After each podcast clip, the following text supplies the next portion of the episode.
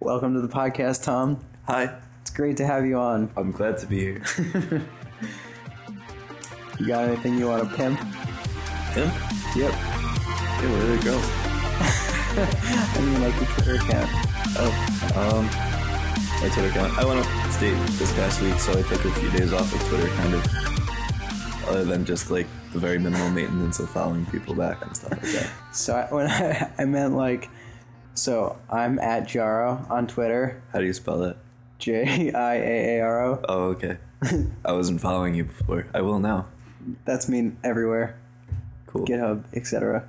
JRO.com. Yeah. Okay. So anyway, that's what I was talking about when I said you have anything you want to pimp. In other words, Yeah, got it now. Okay. I'm Tom Harrigan. At Tom Harrigan. I'm not gonna ask you how to spell it.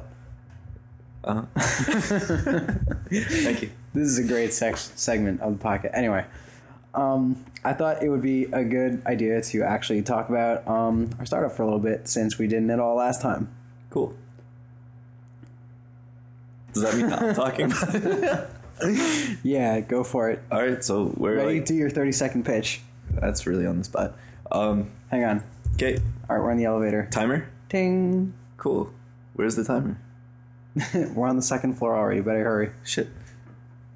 So we are a Q&A platform. We're like Yahoo Answers or Quora, but for companies. So when you type something into Google, now you're going to land on that company's webpage where you have a reputable source to answer a question rather than Joe Schmo on Yahoo Answers. Man, Sweet. Yeah. I think I'm gonna faint.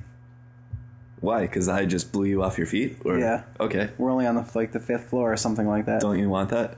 Yeah. Cool. Well, now you have a chance to ask me questions and stuff. You know what? I'm just gonna write you a check. I like it. I'm so good at this job. Sweet. Okay. So, um, Bootstrap, Bootstrap, Twitter Bootstrap. Twitter Bootstrap has been awesome. Oh, so, Django Bootstrap. cool. Okay. Uh, okay, so a Twitter Bootstrap. If you don't know what it is, it's like um, it's a CSS framework plus some JavaScript plugins that have. It's kind of like jQuery UI with um, a layout framework and some visual styling built into it. So like not just widgets, but also just layout stuff. So you have a, a way of doing columns and you have a way of making your website, you know, have a nice header bar without writing tons of CSS. You have a way of making your images fit into nice, pretty grids. That all sounds great, but we're not really using most of that. We started using like a 960 layout before you really understood how a 960 layout worked, right? That's true. So we're actually like a 940, 950 layout. Well, 940 is how wide a 960 layout is supposed to be. Okay. It's supposed to have a 10 pixel gutter on the left and the right. This is true. But what we have is like a 975 layout with a 20 pixel gutter on each side, making it roughly 1,050 pixels wide, which is just Fantastic. too slightly too wide for 1024. That's true. I mean, it, everything fits on a 1024. At the end of the day, it all still like if you're on an iPad, it doesn't like make you horizontal scroll, so it's okay. So the benefits for us are mostly in our usability. So with our current beta clients, a lot of the things that we've been trying to deal with is how do we get people to post questions more frequently or understand how to post questions so that it's a good question. Right? Right, and it isn't working. I put it. I so I use the um, what is it called?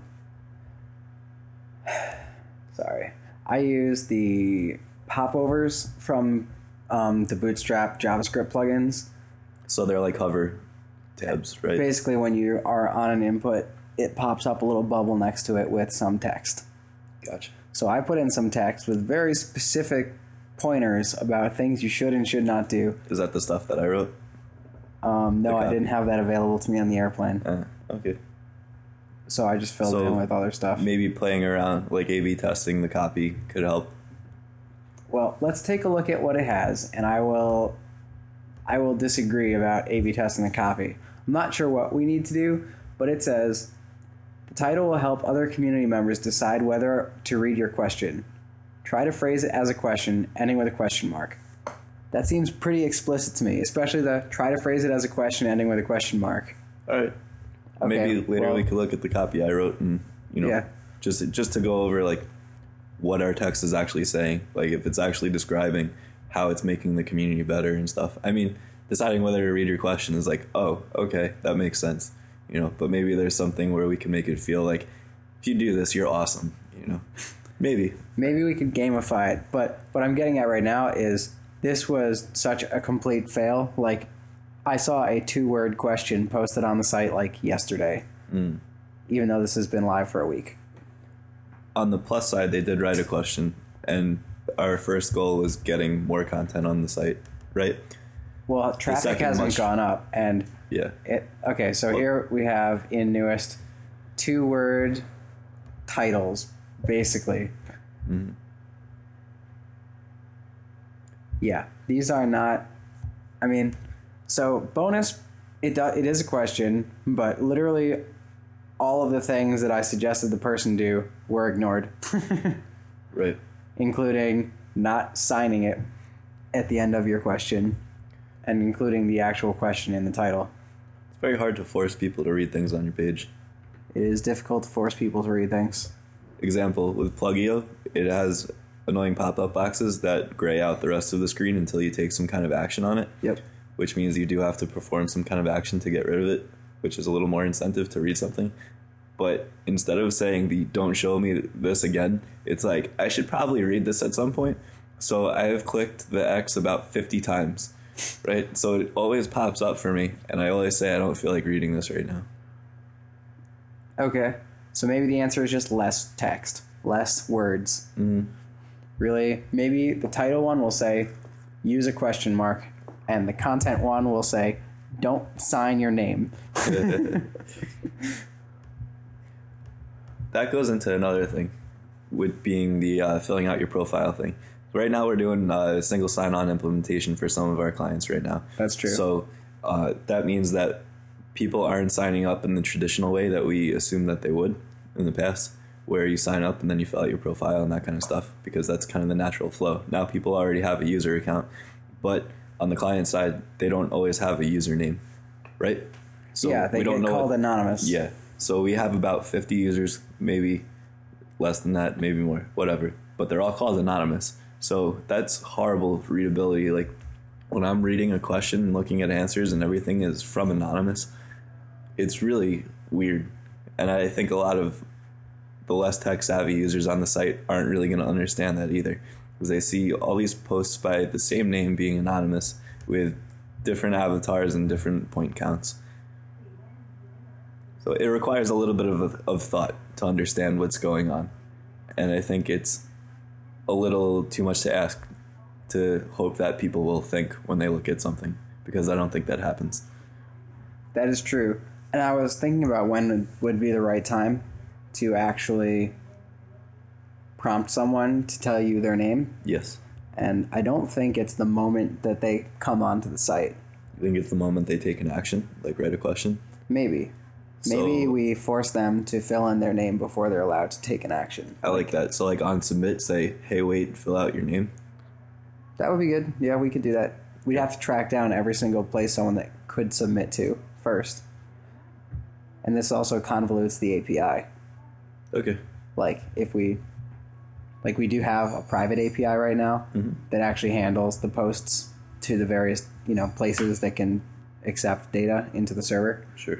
and that API suddenly becomes much more complicated. Maybe we just need a way, like a separate API for adding your name, and then reject requests for anonymous, so to speak, until they have a name. So on when you're on a RootBuzz site, this will be done by JavaScript. But when we have third-party API developers, which is kind of the plan, long run, Mm-hmm. then you can do that. Okay, we're getting in the weeds a little bit. A little bit. So um, so, you went to California this week. I did go to California. What did It was- you do in California? Um, well, it's not especially a gripping story, but um, I learned that Californians come in many varieties, and also Like um, apples, Yes, they come in all different colors and flavors. but they all taste like apple. No, different flavors. Some of them are sour, some of them are sweet. Sure. You went to Alcatraz? I went to Alcatraz. I went to Napa Valley. I went to the Computer History Museum, which my girlfriend was thrilled about. She had the most fun of the whole trip at the Computer History Museum. That's what I wanted to hear about. The Computer History Museum was awesome, by the way. Do they have computers there? They had all kinds of stuff. They had um, a mechanical Turing complete computer. I want to see that. that sounds neat. I have some pictures I could show Does you. that have like punch cards at that point, or was that like pre-punch cards?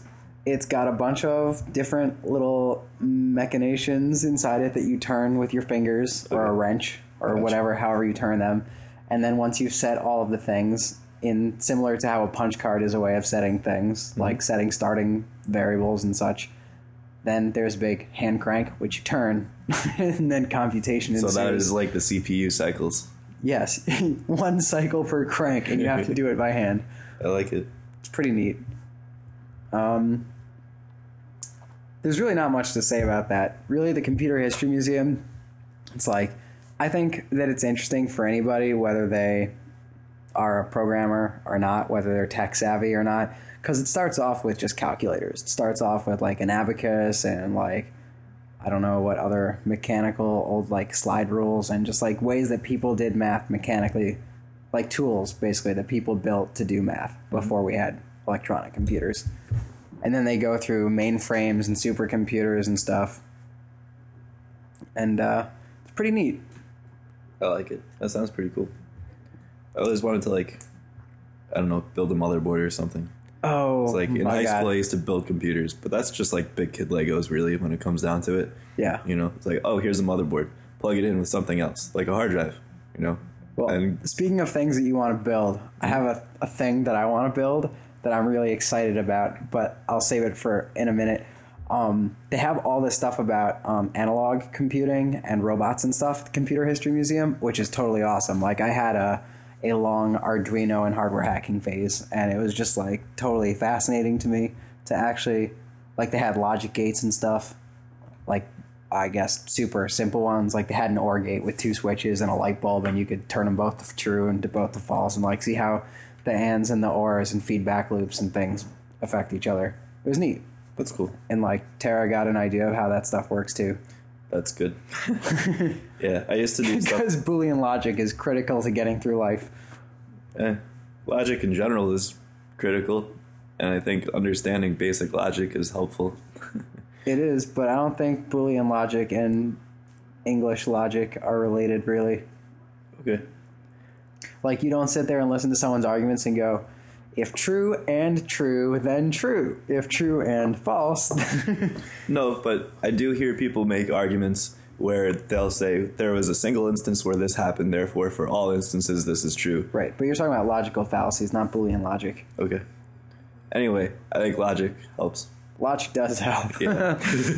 logic is so useful. I, I used to build like uh, all the logic gate type stuff in one of my comp sci classes back in school. It wasn't like physical logic with light bulbs and things like that, but it was all in computer programs. So you got to hit the run button and see what was going on with all the stuff. Right.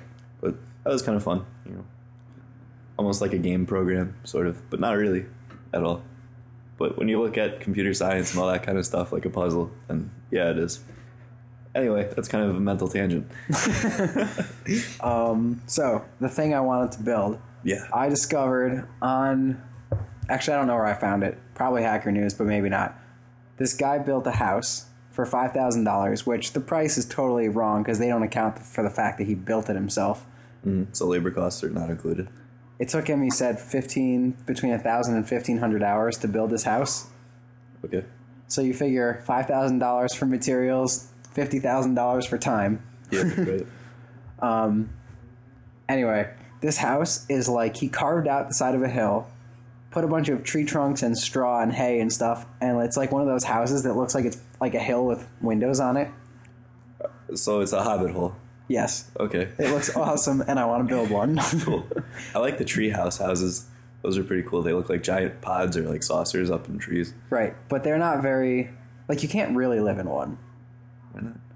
because well they're they're exposed on all sides instead of just like Okay. instead of sticking out of the ground it's not it's even exposed on the bottom so it's you have to insulate it really well Fair and argument. putting lots of insulation on something that's bolted to a tree makes it really heavy and likely to kill the tree or fall over. And if there's a hurricane, then your house can get. I mean, Well, something like this sounds cool for like Habitat Hu- for Humanity, where people are volunteering their time to help build something. And if you can provide the materials for really cheap, that might be awesome. what the house on a hill, Yeah, like you said, it's five thousand bucks of material for a house, right? right? Well, this he this was in Wales, so like I think he probably got most of the wood for free. He Like just went and reclaimed cut wood? down a tree. Oh, All right. It's basically full trees is what the house is made out of. Hmm. Um, I will try and be more diligent about show notes, but I probably won't because show notes are boring to write. Okay. So I don't know if you remind me, I'll link this in the show notes. Otherwise, sorry listeners, you'll have to email me gro at gmail.com. Sweet. Uh, I liked the link that you shared on Twitter before it was inbound. It was like Hacker News for marketing. Oh yeah, yeah. So that is uh, Rand Fishkin of SEO Moz, and then a guy whose name I should know from HubSpot. Uh, Darmesh. yeah. S- So basically, the CEO, basically founders of two SEO firms, got together and made a marketing Hacker News, which is much much better looking than the actual Hacker News. this is like designed by people with design skills. For me, I really don't give a crap because usually I just throw the RSS feed into Google Reader and look at stuff through there.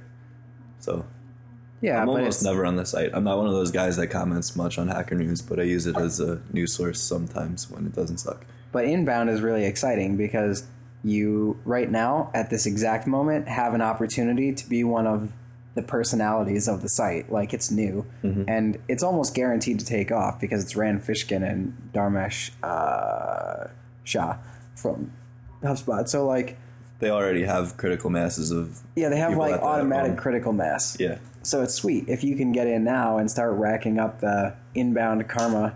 Then like you can sort of get yourself an audience of marketing people, and if that's who you're trying to sell to, like this is a great time to get in on it. I'm excited about it. So are you gonna start commenting then? Okay, you sold me. I mean, yeah, my my Google Reader thing has been growing so much lately, trying to find good community and marketing type resources and stuff. Where previously it was mostly programming and design and things like that. So having to put on mul- multiple hats makes your Google Reader feed grow multiple times. Exponentially or just linearly? um, I, it's a direct correlation between the number of things I'm trying to do. Like I, if I have 20 for web design and stuff, now I have another 20 for marketing and So another linear. 20. Yeah, it is linear for Okay. sales. So I don't know. I thought maybe like the combinations of all the various things you're keeping Yeah. track of cause it to be like exponential or something. I don't see a lot of people that really specialize in integrating those multiple things together. I mean, sales and marketing go hand in hand kind of a lot of the time. So I guess there's a little bit of crossover there, but not usually so much between the web design aspects. I mean, unless you're looking at UI, UX design type stuff and trying to work on conversions for landing pages and things like that. Right. And speaking of UI and UX, seriously, Twitter Bootstrap is godsend. You can just punt. Just throw a CSS class on everything and be like, and designed. Sweet. Speaking of Bootstrap, Django Bootstrap is like this cool little library I found, which basically just monkey patches all the Django forms so that they use the Twitter Bootstrap UI components.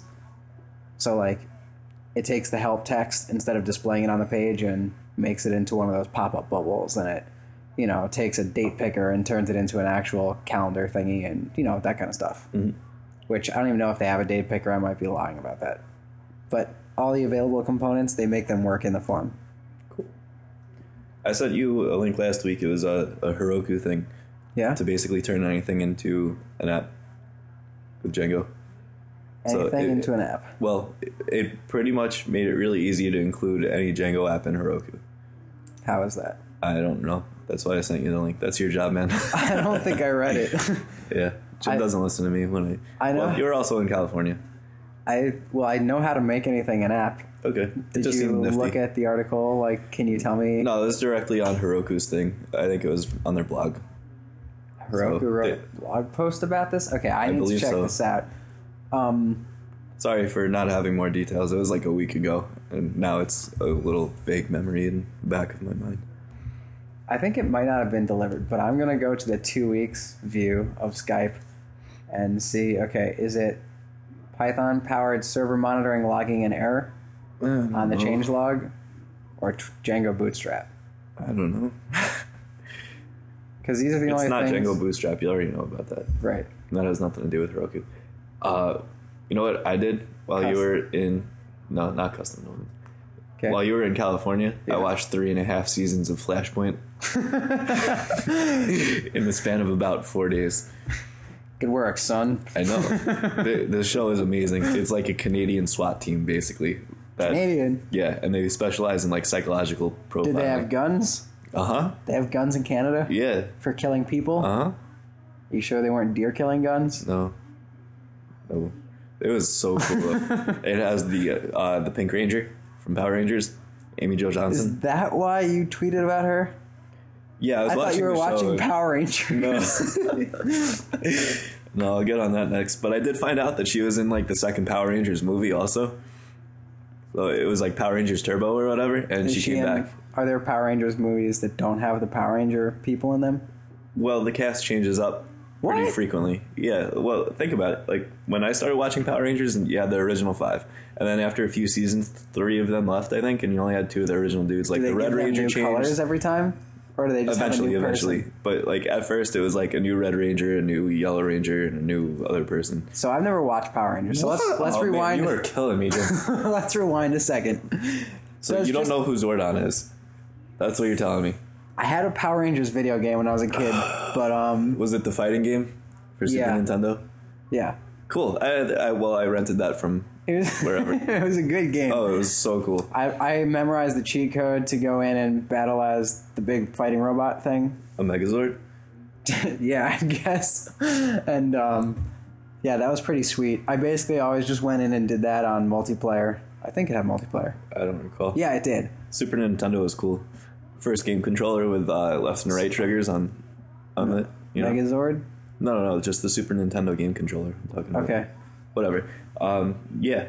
So she was in it. Uh, that guy from Just Shoot Me. Um, I don't know if you know that show. It was kind of like a funny show about like office people. Um, and this other dude. Oh, I forgot his name, but he Hugh something. I think.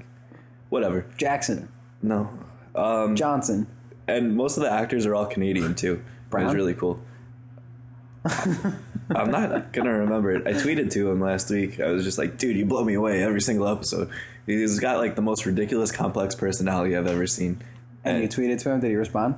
no, people don't talk to me. Okay. Yeah, so whatever. He's in whatever Maybe you could get him on the podcast if he responds. for what? I don't know. Okay, that sounds Parent- totally unrelated. We'll just tell him like five personalities to do, and uh, Oh, all right, yeah. it'll be interesting. yeah, he's known for doing like really complex characters all the time, and he is like the lead singer in a band. Okay. Whoa. I'm gonna So- put this in in the show notes thing. Hugh Jackson. That's not even his name. Whatever. Just put Flashpoint in there. So it was a really cool show, and it, watching that, but 51 episodes in like four days, it was cool. Uh, What? 51 episodes, How long are the episodes? like 40 minutes. 51 times 0.75 hours. You spent 38 hours watching Flashpoint, Uh huh. Yeah, and that's actually a little underestimated. probably. Yeah, some of the episodes are like 43 minutes. Hey. Oh, um, 40. I think so. 48. Whatever. Okay. So that was cool. They're like Netflix only has three and a half seasons there. So they're like in the middle of season four, I guess. Can we talk about the Netflix app the on for what? for Xbox? Okay. for everything. Netflix took an OK app and then murdered it. It has the potential to be really good, but yeah, right as it is right now, it's kind of weird. I don't like that it autoplays. Like when you click on something, then it Yeah. does the loading. So you can't just click on something and give it a star rating and then go back. You click on something, it loads, then it refreshes the page basically once it's all loaded and Yep. starts playing it, which you probably didn't want to happen in the first place. And if you want to pick an episode, Yeah. it starts playing whatever it thinks you want to watch, and then you go to more episodes. And if you spend too long reading the descriptions of the episodes to try and find the thing that you're looking for, Mm. it just closes the bar and makes you do it all again. Oh, what I really hate when you're outside and you're just viewing all the different titles and stuff, you start to read the description and, then, then it, it does a little scrolls. scroll. And, And then despite you, s- having two analog sticks on an Xbox controller, you cannot control the scrolling. Yeah. So then you have to wait another 10 seconds for it to scroll back or scroll some move over to some other title and go back to it which it Very also annoying. Mm-hmm. does in the in the episode picker. And if you try and wait for it to scroll back, it decides that you're done looking at it and closes the bar. Man, you should see the app that they have for Wii. I, my parents have a Wii, and I set them up with a Netflix account. it over better or Christmas. worse? No, it is entirely worse. Oh my gosh, it looks like something that people designed before the dot com bubble burst. Oh god. It is the most horrible thing I've ever seen. There's like a children's section too. When you click on that, that has better design than everything, except the titles are crappier. So as much as I would love to just chill in the child section because it looks so much better, I can't. Oh well, whatever. It's unfortunate, but I guess their Wii market isn't huge. I guess they're I like their web app or, or whatever their website in general. So you can watch on there and view titles. It's so much easier to search for stuff. I like that it's so much easier to go to diff- different genres and everything. And the Xbox app, it basically pre-selects whatever genres it's going to show you, and you're screwed with that. So Yeah, I hopefully you don't- like what it shows you. I don't like that about it either. Yeah. So I'm always forced to go to the website when I want to like look for stuff, and they had titles that aren't popping up. So far they had an okay, like not as good as it could be Xbox app. And then they changed it to something which was much much worse and the apps have never been better than just using a web view and giving the, the users a browser to use the Netflix website. Mm-hmm. So it's like I don't know. Google TV seems to be picking up a little bit again. Like at least Google's caring more about it now. They came out with a new updated YouTube app today, I think. So I'm hoping Google TV gets like super revamped and Is it awesome. Android? I, c- I don't know much about Google TV. Cool. So with Google TV, do you think it's gonna be basically the same old, same old between Google and Apple, like it always has been in the mobile market? What do you mean? Well, so basically, Apple is the vertical integration approach where they control the software on the TV, so to speak. They don't and- yet. And the device. Apple TV hasn't come out yet. That's true. Are you speaking of the hypothetical Apple TV that'll I'm come out? speaking of the hypothetical t- Apple TV that is going to come out because Apple TV in its current state is not a real Apple product. It's a thing that nobody uses and nobody buys. yep. So I'm just pretending like Apple has no Apple TV and they're going to release actual TVs that are called Apple TV. I'm just speculating right now because I haven't read enough articles or anything or been keeping up with the tech world in the past week. Okay. Uh, but I heard that Google is launching a retail store, right? Okay. you but hear Apple about has a whole bunch of them already. I know, but if Google launches a retail store, they're probably going to release retail products. So they're going to be manufacturing electronics, right? and that is going to hurt their Android market share, I think. Okay, but it might allow them to do that vertical integration like we're hypothesizing that Apple is going to do, which would give them a more competitive product, right? For the TV I market. think that Google Store will be a store that sells things that run Google software.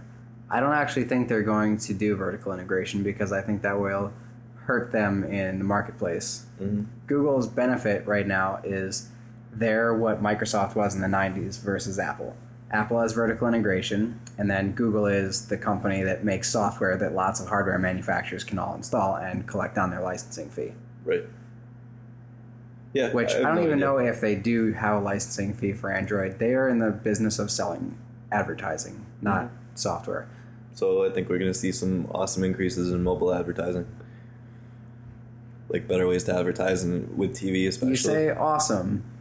awesome for them. Maybe- well, well, all right. This brings me into something else I wanted to talk about. So, Amazon, the way that they show you stuff is algorithmically based, right? Right. So you look at something and they decide these are things you might be interested in. Right. And you've had tons of companies that have tried to come in and do basically that, right? Show you stuff that people are gonna like, but they've all failed. And now I think we're seeing like basically the the age of curated content suggestions. What? like I mean, Pinterest. Amazon didn't fail. No. I read some good articles lately suggesting that Amazon might fail by because the viewers of the article or the writers of the article are basically saying that Amazon is a retail store, but they're virtual based. And everyone else that's tried to go and become the be all and all of retail or whatever, like Kmart and a bunch of others, they all failed Okay. and they did that. Anyway, something like Pinterest, quick. Have you heard of Pinterest? Have I you have. used Pinterest?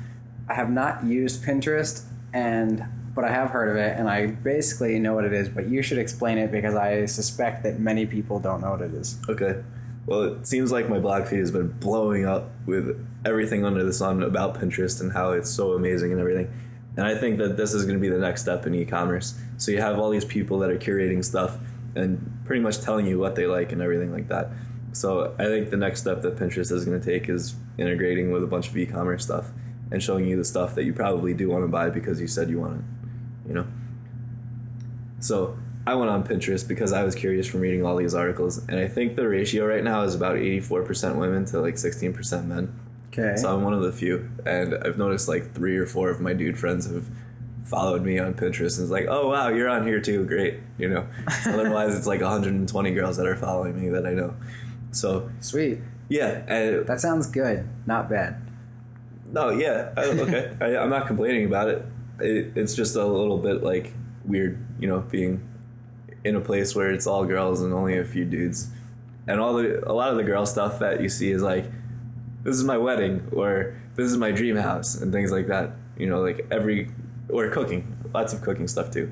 I mean, I'm not trying to be sexist or anything, but viewing people's things, those are- those are the types of things I'm seeing. So I go on here, and I'm like, what can I do? Basically, you make a pin board and you include a bunch of images on it. and you- Pinboard is uh, you ever have like a cork board and you take a thumbtack and put a picture on it, so. like this board next to yeah, it? I know Okay. what it is in real life. Yeah, so it's like that but virtual. So I made a pin board called Man Cave, and basically it is my dream man cave. So I post a bunch of pictures of things that I like. Like I have a monkey in a karate outfit, so he is my security, right? And he can also get me a beer and drink one with me. So he's like a buddy in my man cave. and then I have like a light up dance floor. I wonder and if it's legal to get monkeys drunk on purpose. I don't know, but what if they get themselves drunk? Then it's not your fault, is it? Enabling them to drink a beer isn't that different than force feeding them a beer? So I'm not sure. That's a little gray area there, but I bet Peter Just would like be it's happy gray about it. whether it's legal to buy alcohol for 15 year olds, That's not gray. That's illegal. and I also but you're found- not making them drink it. You're just letting them drink it. Oh, okay.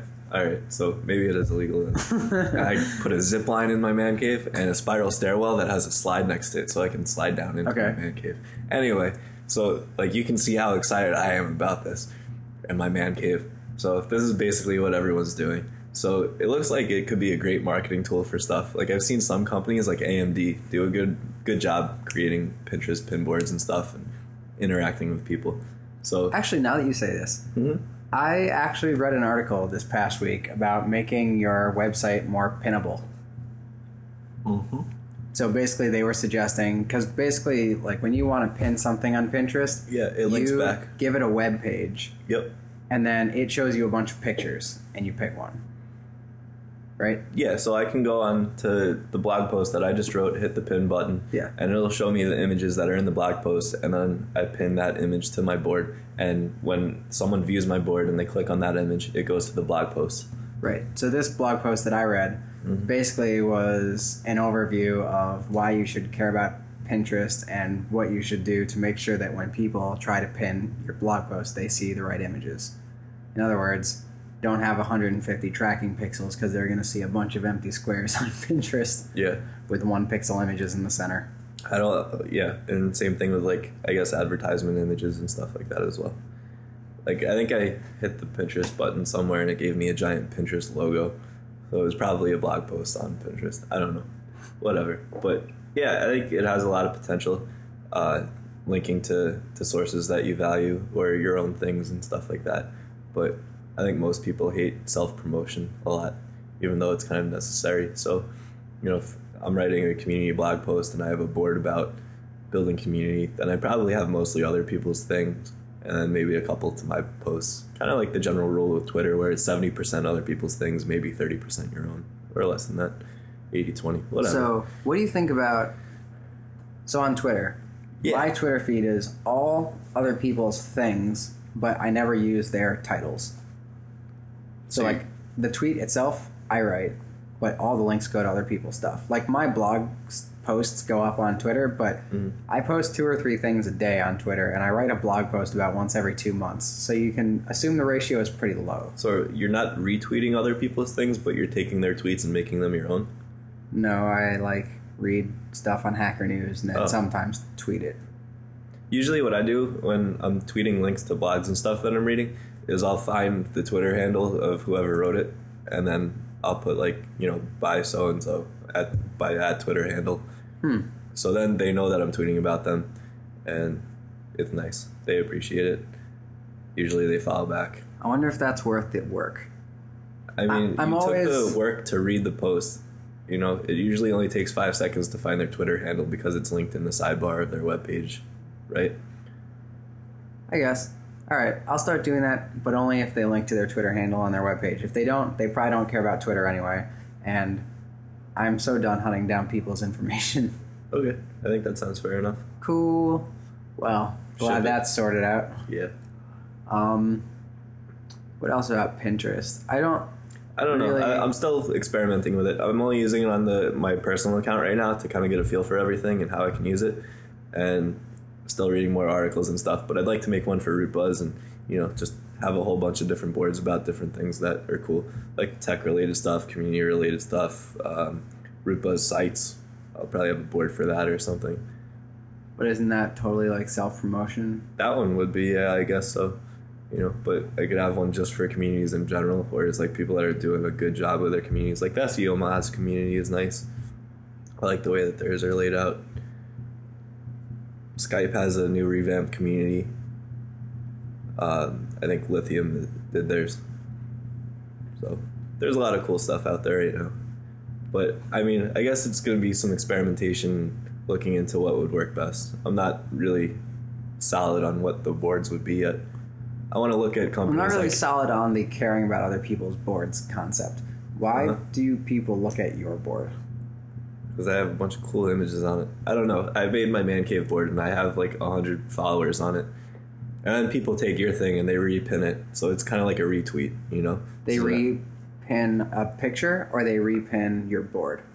a picture like you follow someone's board. So I put up this cool picture. It's like a bedroom, right? And Right. it's in an aquarium basically. Like the wall is a full aquarium. That would be so neat to like wake up and you have a freaking aquarium there. So That is like neat. 30 people repinned it. So now that link from wherever that image came from is on 30 other people's boards. That's visible to all the people that look at their boards. So it increases visibility like that. So people always look for neat pictures that they can include on their dream house or something like that, or whatever it is. So does Pinterest like recommend boards for you to look at? I don't know.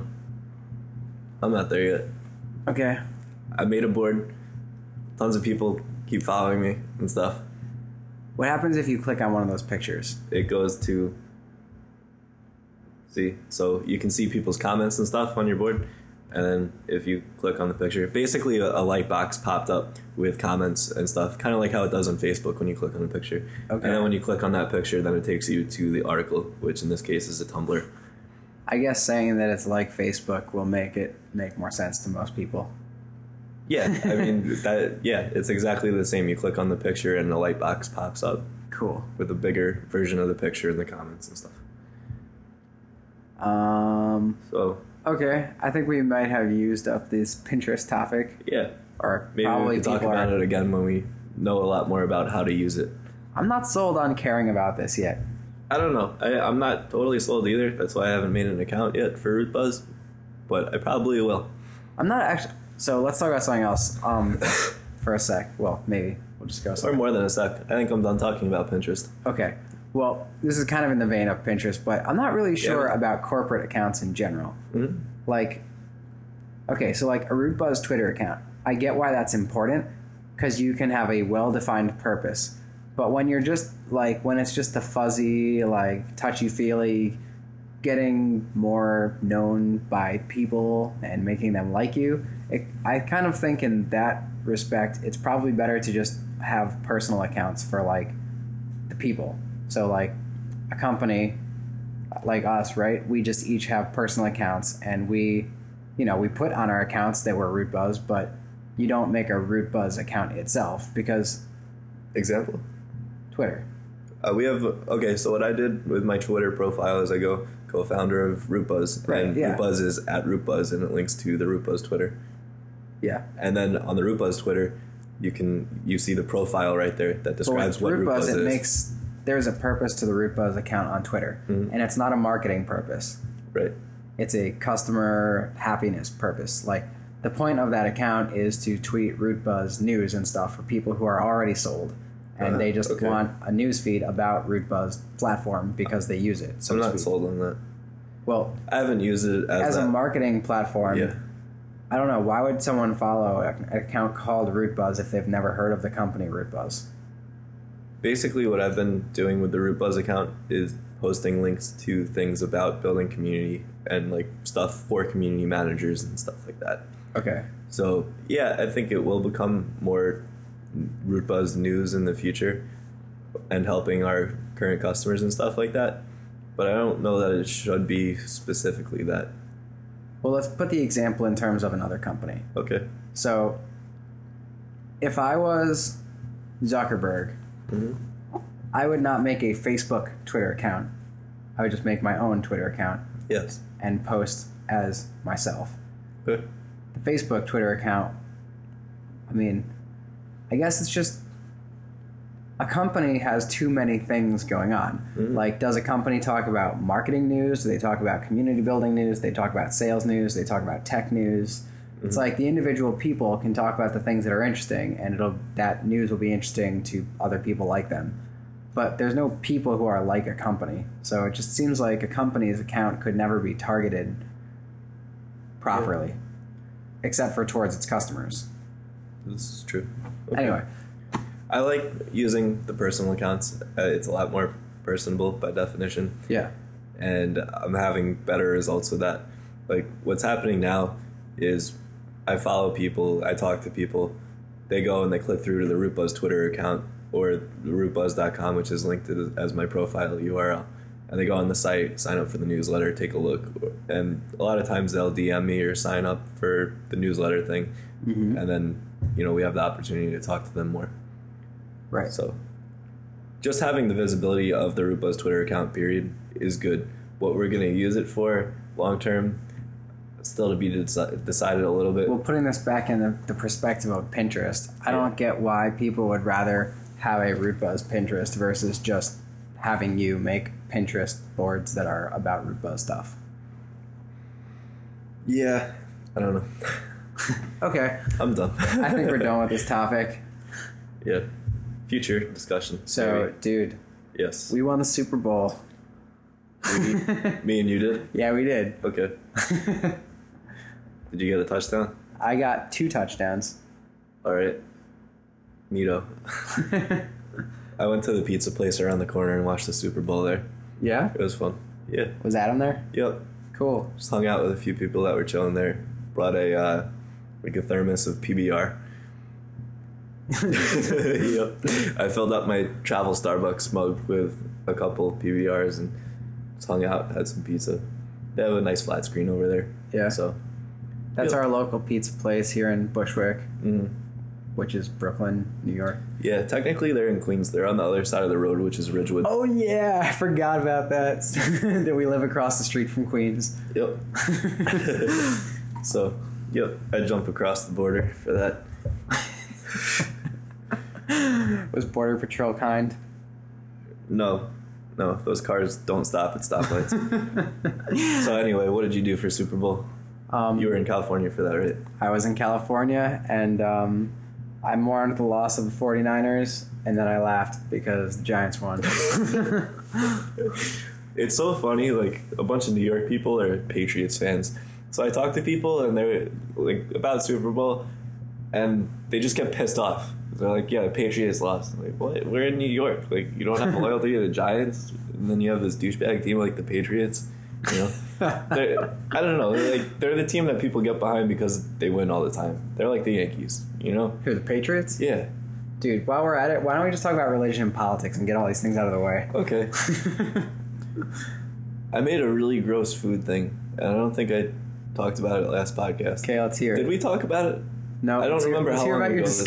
disgusting food creation. So it was a whole wheat tortilla with peanut butter on it, two hot dogs, an egg, and melted cheddar and mozzarella. so that was pretty ridiculous. What do you think about that? I'm still trying to uh, process that ingredient list. Hot dogs, cheddar, Mozzarella, mozzarella, an egg, and peanut butter. and so you just took everything that you had available and put it all together. Mostly, yes. They were turkey dogs too, so they were a little bit saltier. I feel like if they were beef, for instance, it would have been better. Was there bread involved? There was a whole wheat tortilla. right. you need something to hold it all together. Why didn't you just tie it together with rope? you have more fiber. it's so gross. Yeah, I make weird food concoctions. Most of them sound more delicious than that. Most Yeah, of, they it's- all sound like they'll make me sick, but this one doesn't even sound like it tastes good. No, the saltiness of the hot dogs was a little overpowering after the first few bites. I can do better. I will do better. all right, Okay. let's talk. Oh, about I want to make a dessert pizza, like sugar cookie crust, uh, marshmallows, chocolate chips, cinnamon toast crunch on top. What would you say if I said that I knew a place where you could buy one of those? I would say, cool, go for it. I'm still gonna make mine. Oh, A breakfast pizza is I thought great it's too. because you wanted to eat it. I don't know. I like making it. Oh, Like breakfast pizza, the dough, and then you have like eggs on the top is like the main stuff, and some melted cheese on over that. Mm-hmm. Very good. Okay, I'm done with my food rant. okay. oh, I went to this awesome place in San Francisco, and I had well, whatever. No one cares about what I ate for dinner. This is like the stuff that people post on I- I Twitter should that just no one tweet- cares about. I should just tweet what I ate, and then everyone can ignore it. that was on the list of like top ten worst tweets. Let's um, let's talk about embedding JavaScript, Into E- everything, why? um, because it makes a great embeddable language. Okay, So, wait, did we talk about this last podcast? I don't know. that was like two weeks ago. my Um, memory spans about a day and a half. Well, I was thinking that we could compile because Bootstrap is less CSS, Okay. like as in less Yes. dot okay dot less okay. So um, less is like less dot JS. It's a JavaScript implementation of this expanded CS superset of CSS syntax. Um, and I was thinking that if we had an embeddable JavaScript interpreter, we could use it as a scripting API for our customers, as well as using it to run JavaScript compilers like CoffeeScript and less CSS, et cetera, et cetera. So I found a version of the Spider Monkey interpreter, which can be embedded into Python, as well as the V8 interpreter from Chrome. Spider Monkey is Firefox. Mm-hmm. Okay, so I don't have much of an opinion on this. Sorry. in that case, I guess we'll just let what are it you be. What are you thinking about on that? Like end it's goals? neat. I think it's neat. You can basically pass JavaScript into a Python class as a string Mm-hmm. and get back a class instance with a bunch of like you can touch, you can reach in and like manipulate the JavaScript objects from Python. So are you excited about this because it's a new toy that you can jump on and play with, or do you see an actual use for this that's going to benefit our customers? Scripting API, Okay. compiling less CSS, compiling CoffeeScript. But this requires that whoever's doing it knows how to do less. You know, do the superset no, of we CSS. can start using less and CoffeeScript. All right, so you're talking about this as an internal tool mostly. I'm talking about it as once it's available, we can do these compiling things as well as make it available to our customers as a scripting API. Okay. Like, it's not hard to find JavaScript information or educational materials or talent. I mean, JavaScript talent is it's at a premium these days, but I mean, JavaScript is one of the most well-known languages in the world. So, what better language for a scripting API? Sure. And plus, we can just take objects that are Python objects and then throw them into the global object space and let them use them in JavaScript. So like, pretty, it's pretty elegant, I think. Well, it's like a kludgy kind of elegant, like an inelegant type of elegance. All right. the API that you, the API that you get to provide is elegant, but the mechanism by which you do it is actually kind of bad. Got it. It's like pull in a bunch of C code and compile it and then run some Java stuff and then there's like five programming languages involved in making a bridge work between two languages like that. Okay. So end user experience is really what everyone cares about, Which is good. other than us. I Yeah. just haven't figured out how to make it run on Heroku yet. Speaking of which, Heroku lets you modify their build packs, which is actually pretty neat. So, like the thing when you push your code into Heroku and then it looks at your code and then compiles it and makes it work, Mm-hmm. you can write your own thing of that thing and use that instead. great. So, I think we might be able to compile the C extensions if we have to on Heroku. That's the end of the story. okay, I like it. Is it a good story? No, I'm, it was just sort of like you know when Okay. people lecture in in class and you stare at them, Hugh Jackson. but you're thinking about other things, like chocolate. I don't know anything else but what they're talking about. Yep. It was kind of like that. So you weren't listening. I was listening. I just wasn't absorbing as much as I probably should. When if I was- it works and it helps our customers, I'm totally down for it. When I was on the airplane coming back from San Francisco, Mm. I rediscovered the folded arms, put your head on them and sleep thing that I would always do in high school. Okay. Like you fold your arms, put them on the desk, and then you slowly slide forward until your forehead is on your arms and you, You did fall that in asleep. high school? Yeah. Wow. Impressive. Why? I don't know. Usually in high school, it's a, a lot more of an intimate setting, I guess. Maybe.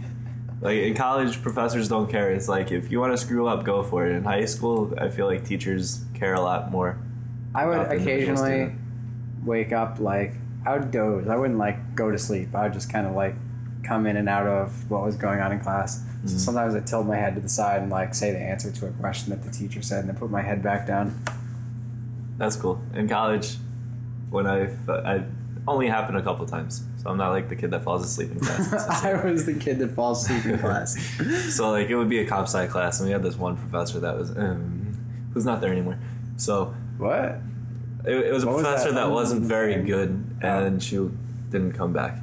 Okay. So I just fell asleep, like with my head cocked back, snoring, and I woke up when the class ended, like right before class ended, and everyone was staring at me, but the teacher was just still going at it, like she had no idea. Maybe she did, maybe she didn't. She was very oblivious to a lot of stuff. But Or yeah, she to be just acted snoring like in she class is kind of like I didn't snore. I can't help it. You don't snore when you put your head down forward, and you only snore when you put it back. Right. One time I fell asleep in the quiet section of the library, and in my dream I was talking, and in real life it was going. "Ugh." so when I woke Cool up, story, bro. when I woke up, everyone in the quiet section was just staring at me. I felt slightly embarrassed. Slightly, I would have been horrified. Okay, Personally, I would have just left. I didn't care that much. Whatever. So on that note, have a good week, what? people. I We're don't not know. We're at done. like 54 minutes. I want to talk about understanding R Python Why? because it's awesome. Do you know what R Python is? Uh, it's a subset of Python, right? Right. It is. And it can be compiled To C. to a yeah. very easily and runs I don't know faster. about it very easily. I've never tried to do it. It didn't look that hard in the thing I watched. So basically, the point of it is you write it in R Python and then it you run it in C so that it's faster, right? Our Python is compiled to binary. I don't know if it's compiled to C. I think Okay. maybe it is. I'm not I- sure. I could be wrong. I don't know a whole lot about it. Anyway, it's the thing that they use to write PyPy, Mm-hmm. which is the JIT, the Python JIT, basically. Mm-hmm. It's not fully compatible with Python, like C Python, but um, it's cool. It's a cool project, and it's cool that they created this R Python compiler thingamajig because now you could use Python syntax to effectively write C code with free garbage collection. Sounds fantastic. So, I like it. I don't know. High five. High are you going five. to use it? I don't know. What are you going to use it for? If I you do use it. probably won't use it for anything. I So probably this is just a nifty toy. a nifty toy that I will Okay. never actually use, Great. but I want to use it because it's awesome. All right. technology for technology's sake doesn't mean it's good technology. It's not Well, for not that it's technology's bad sake. technology. I mean, like, it if it doesn't have a use for us, then I don't see the point in using it just to use it. All right, before we sign off, let's talk Yeah. about sales. Sales. Yeah, what's Okay. the updates? Updates, uh, mostly sending out emails and responding to our warm leads from uh, from the landing pages and through Twitter. Um, So- have we made any progress on improving our Twitter conversion rates or whatever? Like making Twitter I- generate more leads per, I don't know, amount of time spent or anything like that. Yeah, no improvements on that. I've been working on some optimizations and stuff, but so far, nothing that's like, oh yeah, this is the secret key to happiness. You know, The secret key. versus the public key. yeah, I don't know. So we're working on it. I think it'll take some time. I mean, there's obvious stuff like changing copy to be more descriptive and more brief so that people see immediately what you are and what you do and why they need you. But that's not the easiest thing to do in less than 140 characters. It's not even an elevator pitch, Yeah, it's like the first sentence of an elevator pitch, Mm. which needs to include all the other sentences of the elevator pitch. with a link. Rest of elevator pitch. Right. So we're working on that. I think a lot of it comes down to the type of audience that I follow as well, the people that will be intrigued by it. You know, so I follow a mix of salespeople, marketing people, programmers. Programmers don't care unless they're running a startup and they just like us because we're a startup, which we've talked to a couple people about that kind of stuff, which is fun, but not part of sales really at all. I guess it's part of marketing in that we're reaching other people that we wouldn't have otherwise, and some of them can turn into good relationships. So we'll see what happens with that. Uh, otherwise, with sales, just working on slide decks. Uh, this week, I think we're going to be putting up some landing pages. Do we have any slide decks that uh, listeners could check out? Uh, I should be just about done with a gamification slide deck. What's that about? Brief overview? Yeah, it's basically a brief overview of gamification and root buzz. So I cover our main mechanisms being badges, uh, our point system, and voting. I actually got a response. What do you call it? a feedback message on from the Root Buzz? Um, what do you call it? Like beta Feedback site? form. No, uh, one of the sites um, from a user asking for a way to spend the karma points. That yeah, that's an interesting idea. Um, I've been reading stuff basically about the evolution of gamification and what needs to happen now, like the next steps to keep it interesting and stuff like that. Why don't you tell me them? Because I would like to know. uh, like virtual currencies are going to be a big one. So, like he Spending said, karma? spending those karma points or letting them do something. So I think that that could be neat. uh, something so to if they explore. spend the karma points, it's kind of weird though because we have permissions attached to those karma points. we do. Is it rechecking those permissions after they've been awarded though? Yeah, it the permissions there's no boolean fields that store those permissions. It just looks how much karma you have. So if you were to spend your karma points, like maybe okay, well we could I guess do something like when you earn karma points, you can spend them. So your total karma of all time is what the permissions are based on, Yeah. and that's the number that people see. And then you could have like a separate unspent karma number, which Sure. is how much. Okay, but what would you spend them on? Like we're not gonna. s- It's not money. Yep. Um, I couldn't tell you right now. I think that this is something that we should look into though, and it could, you know, bolster our offerings a little bit in user engagement and stuff like that over time. the Stack Exchange platform has a thing where you can spend your karma, like you can actually give away some of your karma to somebody Mm-hmm. to to get an answer. get an answer. Yeah, you can like buy an answer if your question's not getting an answer. That could be a possibility. Yeah. The thing is, on our sites, generally there's support staff that answer the questions, so you shouldn't have to spend karma to get an answer. This is true. I think we should probably look into it more and see what kind of things that we can do that would be beneficial in spending karma points. Like, We could look at some of those articles. Um, on Startups has a blog post that just came out, kind of about like simplifying gamification. I think it was called like gamification through the eyes of a five year old, or like how to improve it Okay. basically by simplifying things. I didn't read through it all the way yet, but that's a good one to read. It's on on startups. What? I'll, I'll, okay, on startups.com. Yeah, and it's on their blog. Is this? Oh, this is a blog. Okay. So So gamification lessons from a kindergartner is what it's called. Okay. I like their community too. Their Stack Exchange community, uh, answers.onstartups.com, is pretty good too. It doesn't get like tons and tons of traffic, but there are some good, knowledgeable people there, and I've participated in it sometimes, and they provide good answers to my questions usually. Cool. I think Joel kind of lurks there sometimes too. He does, yeah. Yeah. Yep. I think he's one of their top point earners of all time. Well, he gets like basically whatever score Joel has on any stack exchange site divided by 10 and that's what he has legitimately and then the other the other ninefold are by people just knowing who he is and upvoting him because he's Joel. Yeah, that's true. Joel says, "Hey, I answered a question," and it's like, "Here's 50 votes." Yeah. oh, I think there are a lot of other things we could do to improve our gamification too. Like there are some low hanging fruit like leaderboards that would be nice to have because right now points are arbitrary other than that they give you more permissions like a site administrator on the site. So Right. being able to position yourself against the rest of the community it's kind of nice. Gives that competitive element almost. Yeah, totally. Yep. Well, leaderboards are not hard to implement. We just haven't gotten around to it because we've been fixing like business requirement type stuff. Like people say, this site doesn't work because X. We don't even have time to like Implement new stuff. implement new cool improvements because we're too busy saying like, okay, people won't even use this because such and such needs to be refined. Mhm. So, yeah. And at the end of the day, the leaderboard is a peripheral thing that encourages people to use it more, not to use it at all. We need to get them to use it at all first, probably. Yep. Well, not probably, definitely.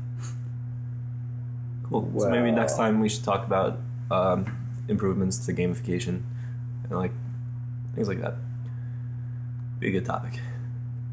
Okay. Okay. Cool. I will leave that up to you to gather up some improvements to gamification. I am on it. And uh, I guess we can make this kind of thing the tech update and sales update. Sure. Do it every week. I don't know. It's kind of cool to follow along with. It's one of the things I like about texting. So I'll follow along with it. good. I hope so. All right. Well, that was a podcast. Good night and good luck.